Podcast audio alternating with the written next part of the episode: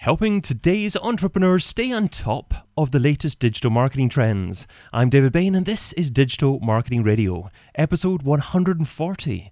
Why is everyone ignoring your content? DigitalMarketingRadio.com. Today's episode is brought to you by Aweber. Build your email list, engage your subscribers, do email the right way. I've arranged a special deal for all digital marketing radio listeners, and that's a 60 day free trial with the email marketing software provider I use, Aweber. Lock in your 60 day free trial, plus view a video that I've recorded on the three reasons why I use their service at aweber.com slash DMR. So just go to aweber.com slash DMR to get started today. The big interview with David Bain. Today I'm joined by a UK digital marketer with a passion for digital communications. He's currently an SEO account manager based in Yorkshire, England. Welcome to DMR, Dan Taylor. Happy to be here, David. Yeah, great to have you, Dan. Well, thanks for joining us. Well, you can find Dan over at keywordsandjargon.com. So, um, Dan, I'm sure everyone's been there. You press the publish button in your content and then. so, why do so many content marketers struggle to get traction with their content? I mean, Rand Fishkin has got a famous quote out there, which probably everyone has seen, and it is the quote that I hit publish and everyone just came to my blog. Yeah. Now, in 2016, we all have new challenges. There's ad blockers coming in, but I still think there's three challenges which were existing probably as far back as 2014, which are still with us now, and their differentiation, um, the quality and relevance of content, and as how content can actually be controlled by the users who receive it themselves. Absolutely, absolutely.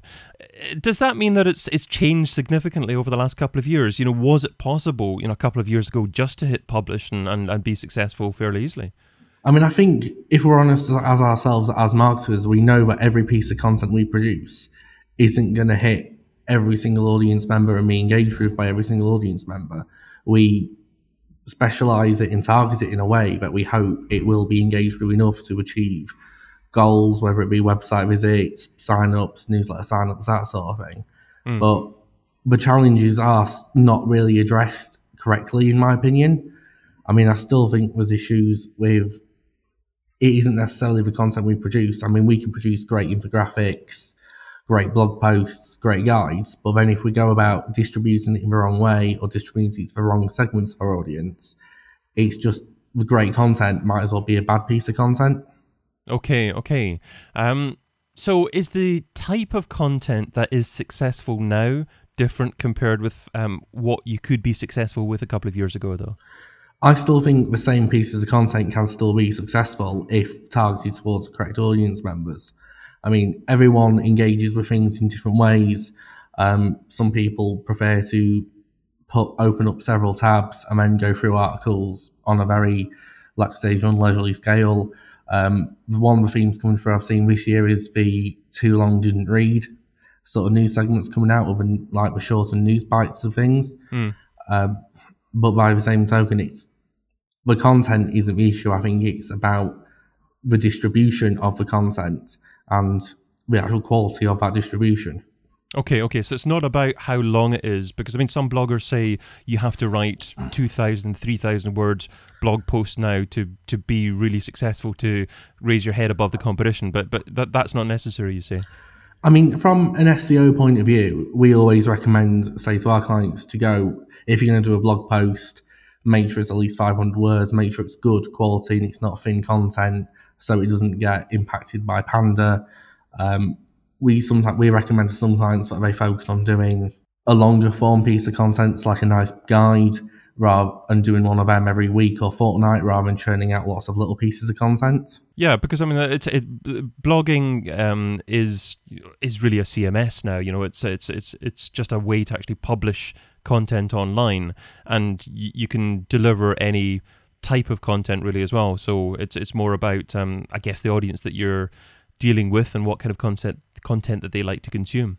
Yeah, I mean, if you use Facebook for example, if you're a brand on Facebook and you might have twenty thousand followers on your actual page, if you're churning out the same sort of content, just a link to a blog post, link to a blog post, link to a blog post, eventually people start to suffer with brand fatigue. They'll go on a page or see it in the news feeds and it's the same sort of content each time. It's not broken up with anything. The visuals might be quite similar that are used, yeah. just with the same sort of template. And eventually people sort of start to zone it out and sort of become almost blind to it and have that inbuilt filter. Absolutely. There's a question here in the chat saying, um, do you suggest that as a brand manager, I have my brand create a blog on their website or is a Facebook page enough for them? I mean, I guess it depends on also how engaged people within the organization are uh, likely to be in terms of actually writing content themselves. And of course, um, if, if if you publish a blog, then you own it. You know, it's on your domain, and you don't have to be concerned about organic reach and something like Facebook. But I mean, what's your thoughts on that one, Dan? I mean, my theory on that is if a brand or a company has the capability to sustain a blog in house and have one on the site, then by all means do it because it's an opportunity to add further content into your site, if that makes sense. Mm. Say if you are a a holiday provider to France and you do certain tours, and say you do tours to Paris through your blog, you'll be able to throw in the additional content like the top 10 best restaurants to go visit in Paris, the top 10 tourist attractions, that sort of thing, which might not necessarily fit in with your actual core site content. But then people searching for things like that around Paris, they'll go on to that, see the 10 restaurant post, hopefully read that when it's ranked in Google, and then also see that you're a Paris tour operator. Yeah, absolutely. And of course, um, if you consistently publish uh, content on your site, Google will see that you're um, refreshing your website, um, you're adding more value to your website, and um, they're more likely over time to uh, rank you as someone who is relevant and up to date um, as a website within your within your niche. Um, so SEO is, is is one of the more significant reasons for having a blog on your own website. Is that, is that something you'd say as well? I'd say for SEO purposes it's significant, but also as a sort of engagement sort of piece of content on the site as well. I mean, if if a lot of sites, if you look at it the bare bones, say it's a commerce site, it literally will probably be a homepage and about page. There might be some branded landing pages for products, yep. but then it is just products, checkout, empty. Now, I'm firm. I firmly believe that engagement metrics and things like bounce rate, time on site will come into play a lot, lot more in 2016 and beyond. So if you're producing articles which are related to your products and your brand that your audience will be interested in, it's increasing their engagement on site. And if you're also producing content on a regular basis, it kind of gives them an incentive to keep coming back. Yeah, yeah. But when you, you, you talk about engagement and um, you don't see too many comments on blogs nowadays. I mean, a lot of engagement comes on social networks. So you're talking about the quantity of um, tweets, retweets, and, and, and Facebook likes and things like that, rather than actually comments as engagement metrics. The social share aspect is interesting because there's a lot of studies that say there is an impact on SEO through the on-site social shares, and there are some that aren't. Um, but for me, the engagement's more if you come onto a site and you obviously see that you don't the content's not for you, it's not matching your search intent, you'll go straight away and you'll generate quite a high bounce rate with a low time on page. Whereas if the content's good, it's say it's a nice long form blog post, it's broken up with nice imagery, it's clear to read. Someone might spend three, four minutes reading that, and then that's three, four minutes on page, and it's time on page. So Google, I think, obviously it's recording analytics, and obviously a lot of people are now using Chrome, I can't see how in time that isn't going to become almost a ranking factor. Yes, yeah, absolutely. I mean, Google um, want to become more intelligent. They want to start reducing the the reliance on counting backlinks as part of their algorithm, and obviously they've brought in artificial intelligence as being a significant part of their their algorithm um, just a few months ago or so. Or and it'll be interesting to see what happens in 2016, as you're saying.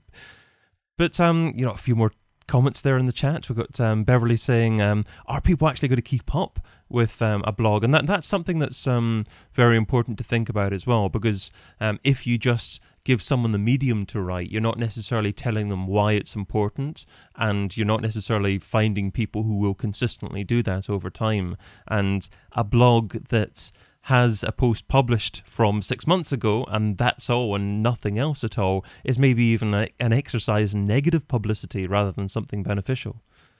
I'd agree with that. Um, if a blog is going to be something that's going to be undertaken on a site, it definitely has to be updated at least monthly, if not fortnightly, purely because if someone does come like you said, and see something that's six months old, they're going to start thinking, is this site still being used? Is it being maintained?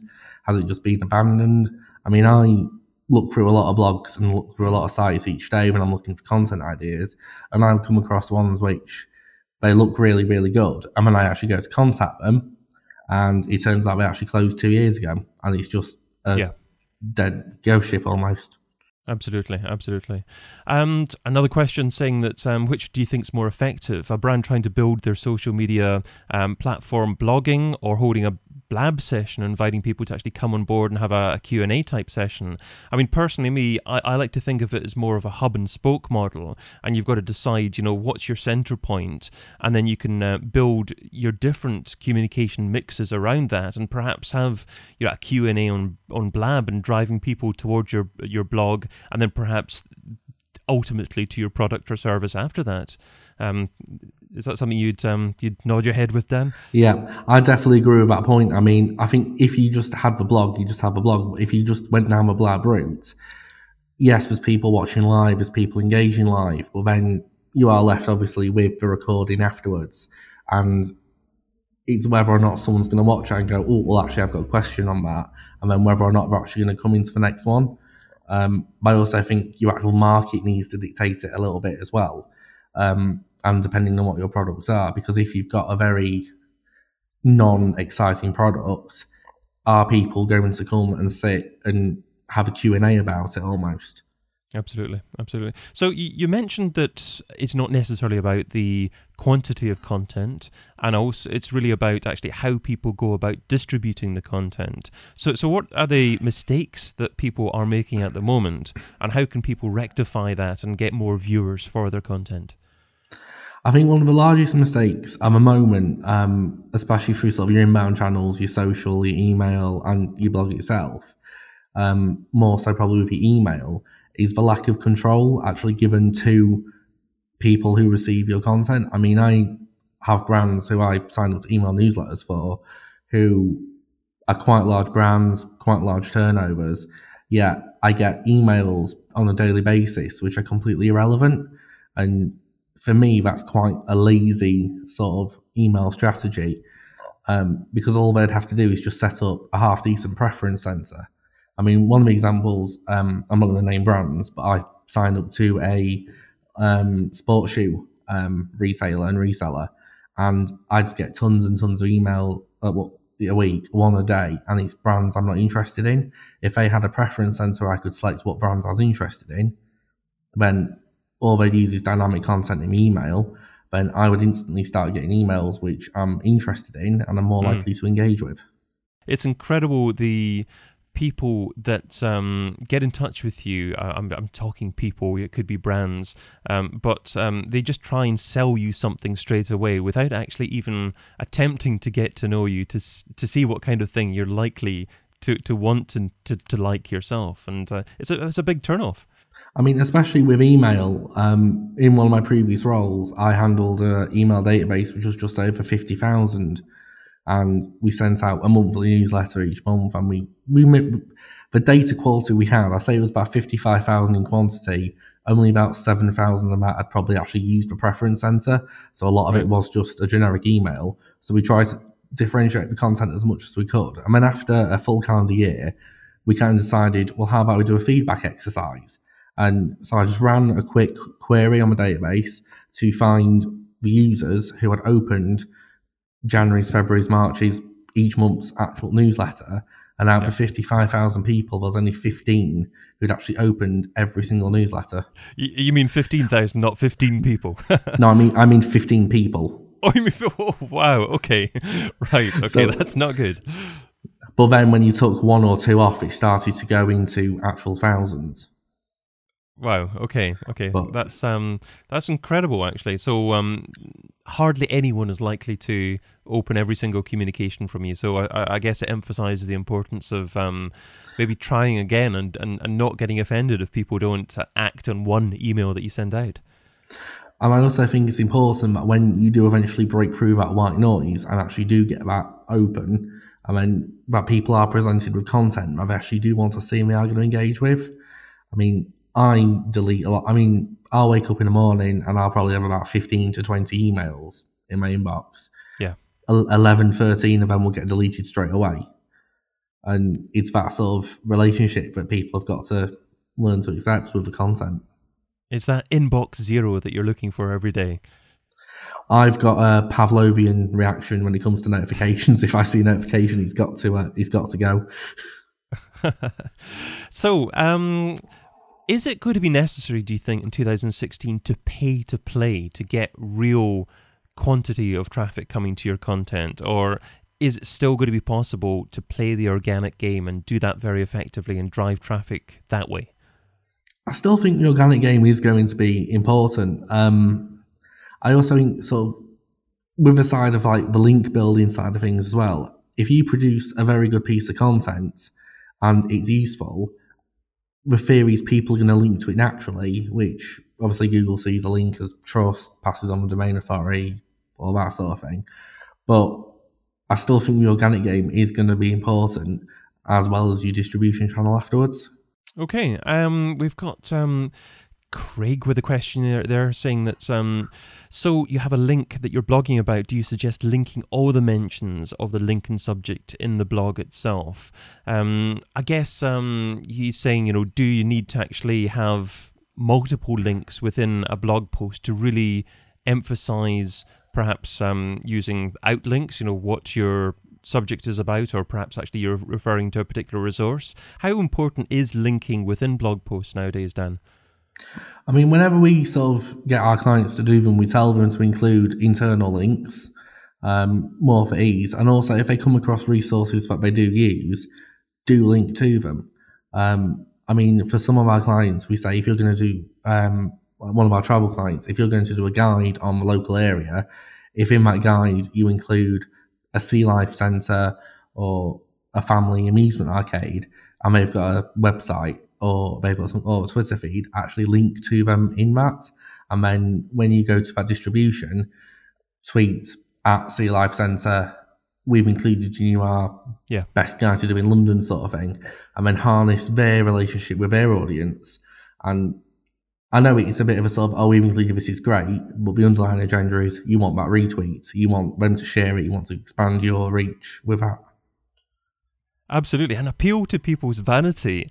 Um, WordStream, they featured me in a blog post of the top 10 marketing podcasts. And I thought, wow, lovely. Okay. I'll, you know, and they, they, they tweeted me to say that included me in there. And I thought, I, I, and I certainly was encouraged to actually share that. So if you're including a list of um, maybe top people in a certain field and you don't reach out to them, actually tell them that they've been included, then that's a massive op- op- marketing opportunity for you that you've missed out on.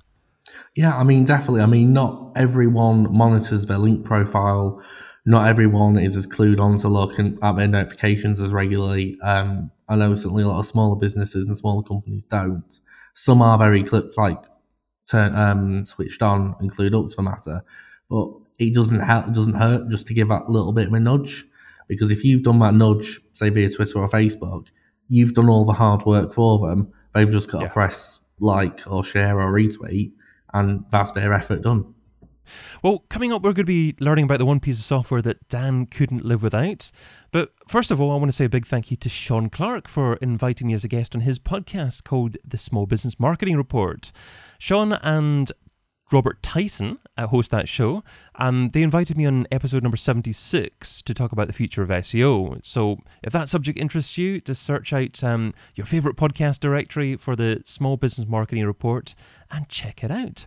But let's segue into the second section of our discussion. So that focuses more on Dan's thoughts on where digital marketing's been and where it's heading. So starting off with software I couldn't live without. So Dan, what software do you currently use in your business that if someone took away from you, it would significantly impact your marketing success?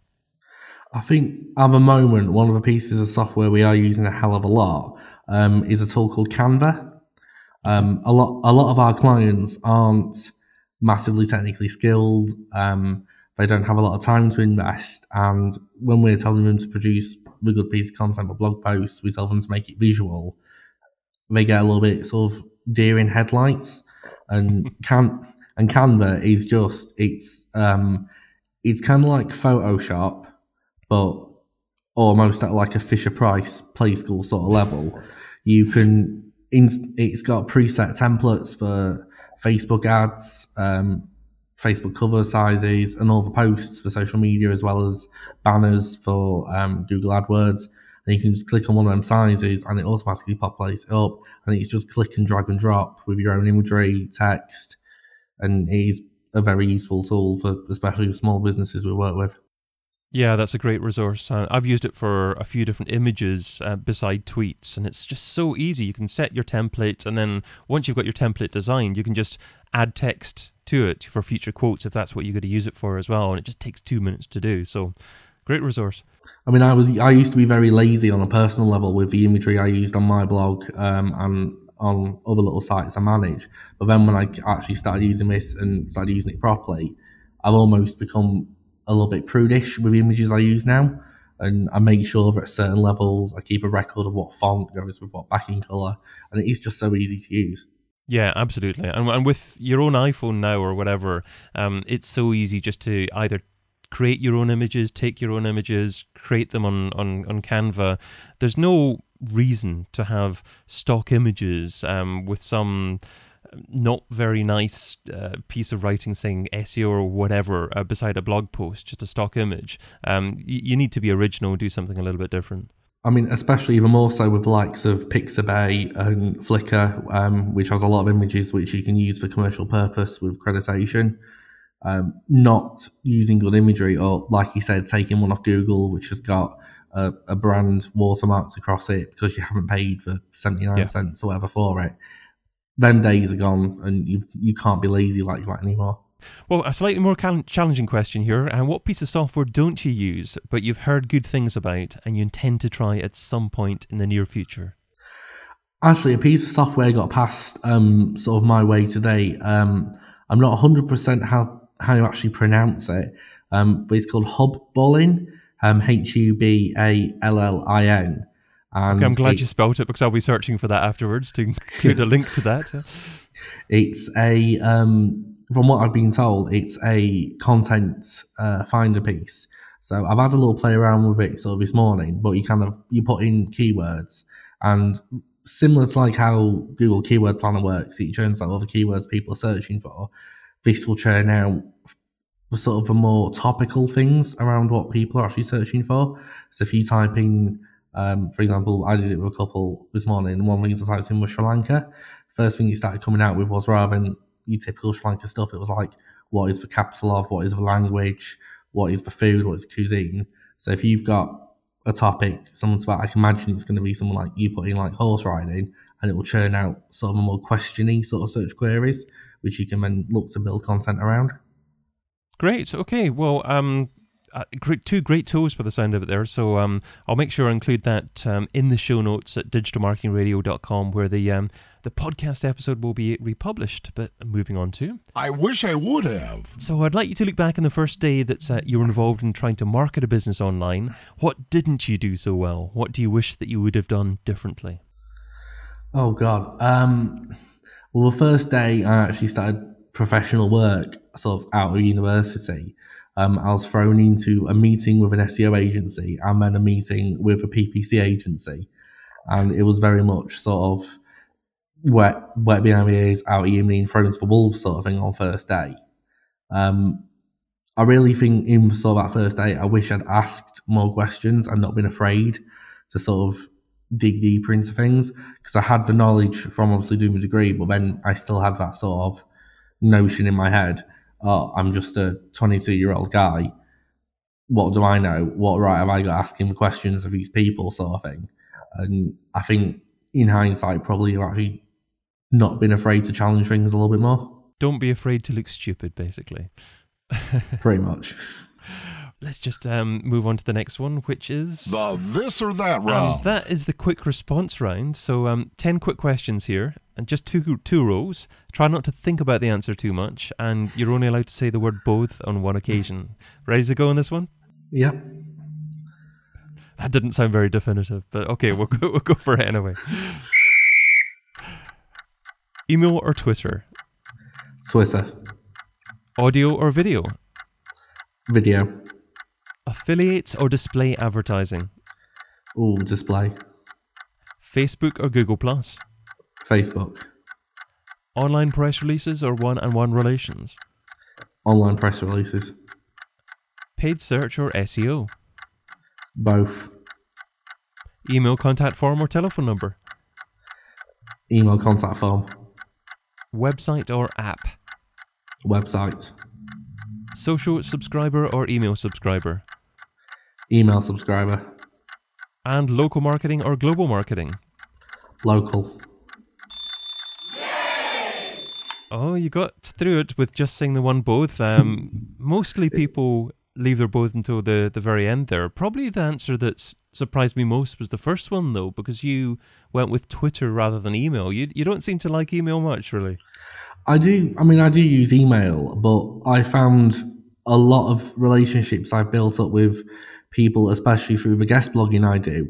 I found if I spend time writing email, finding like people who work there, sending it out, I never really got a response.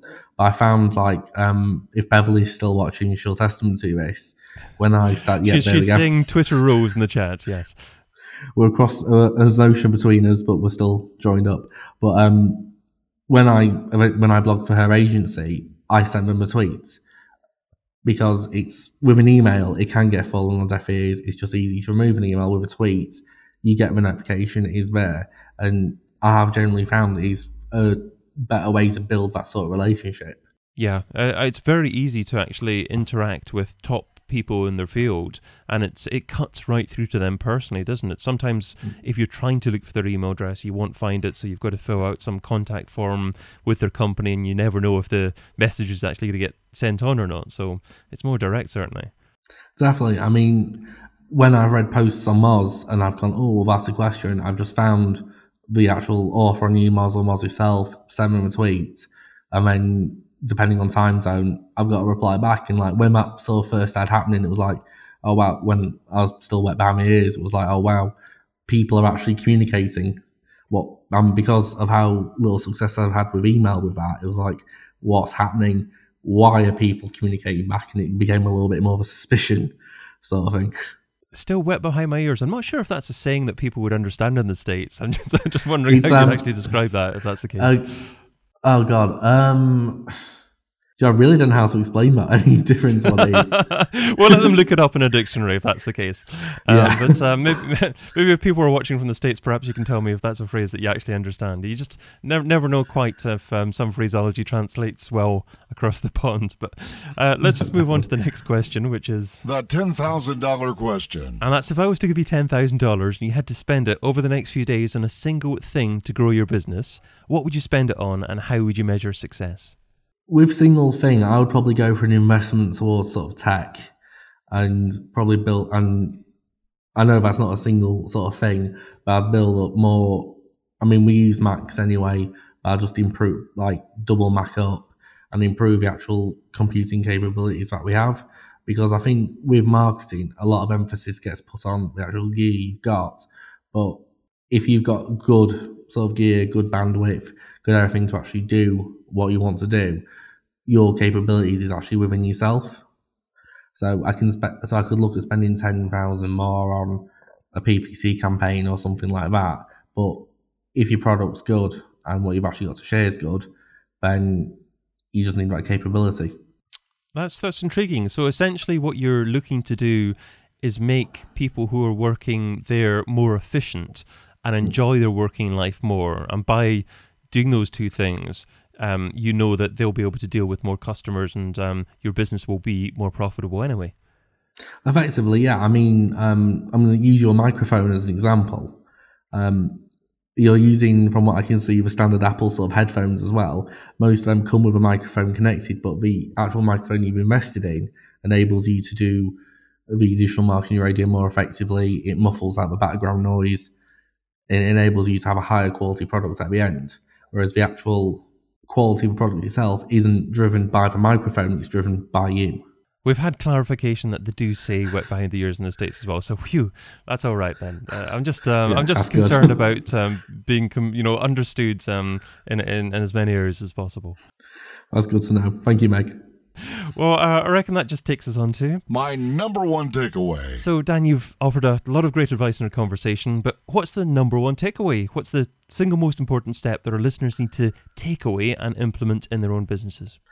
I think the biggest thing they need to do, sort of especially with content this year, is to actually invest time in looking into the analytics, looking into the data, and learning what your audience is actually saying back to you. Um, if you're putting out a lot of Facebook posts and they're getting good engagement in terms of likes, yes, that's good. But if it's the same people liking it every single time, your actual reach isn't growing. Um, with your blog, especially investing some time in analytics, itself and looking at what pages aren't performing, why they're not performing, seeing what keywords they're coming up for in Search Console, and investing time into actually creating good pieces of content and then maintaining it. Excellent. Okay, so stop batting and just keeping keeping on hitting um, balls um, without actually knowing exactly precisely what's working and what's not, and and refining what you're doing. Mm-hmm, definitely. Brilliant, brilliant. Uh, well, that um, takes us to the um, end of our discussion today. So, thank you so much for your time and your advice. What's the best way for our audience to find out more about you and what you do? Um, the best way to sort of get in touch with me would be through Twitter. Um, my handle is Danny underscore Taywitter. Um, you can also find me on my website, which is keywordsandjargon.com. Um, I've got all the contact forms, everything off there, or you can connect with me on LinkedIn, um, which is Dan Taylor. Um, alternatively, I have got a link off my actual website because I appreciate Dan Taylor is a very common name. it's hard to optimize for that, is it? Yeah, pretty much. okay, well, um, thank you so much for, for, for joining me again. I'll, I'll make sure that um, obviously there are links to um, all the resources that you, you mentioned there in the show notes at, at digitalmarketingradio.com. So, yeah, thanks to Dan and thanks, uh, dear listener, too. If you enjoyed what Dan shared today, here's how you can help. Go to your friend's iPhone and go to the podcast app and search for Digital Marketing Radio. Click on the show, then hit the subscribe button and make them listen too. Finally, I'm also hosting another live show every Friday called This Week in Organic.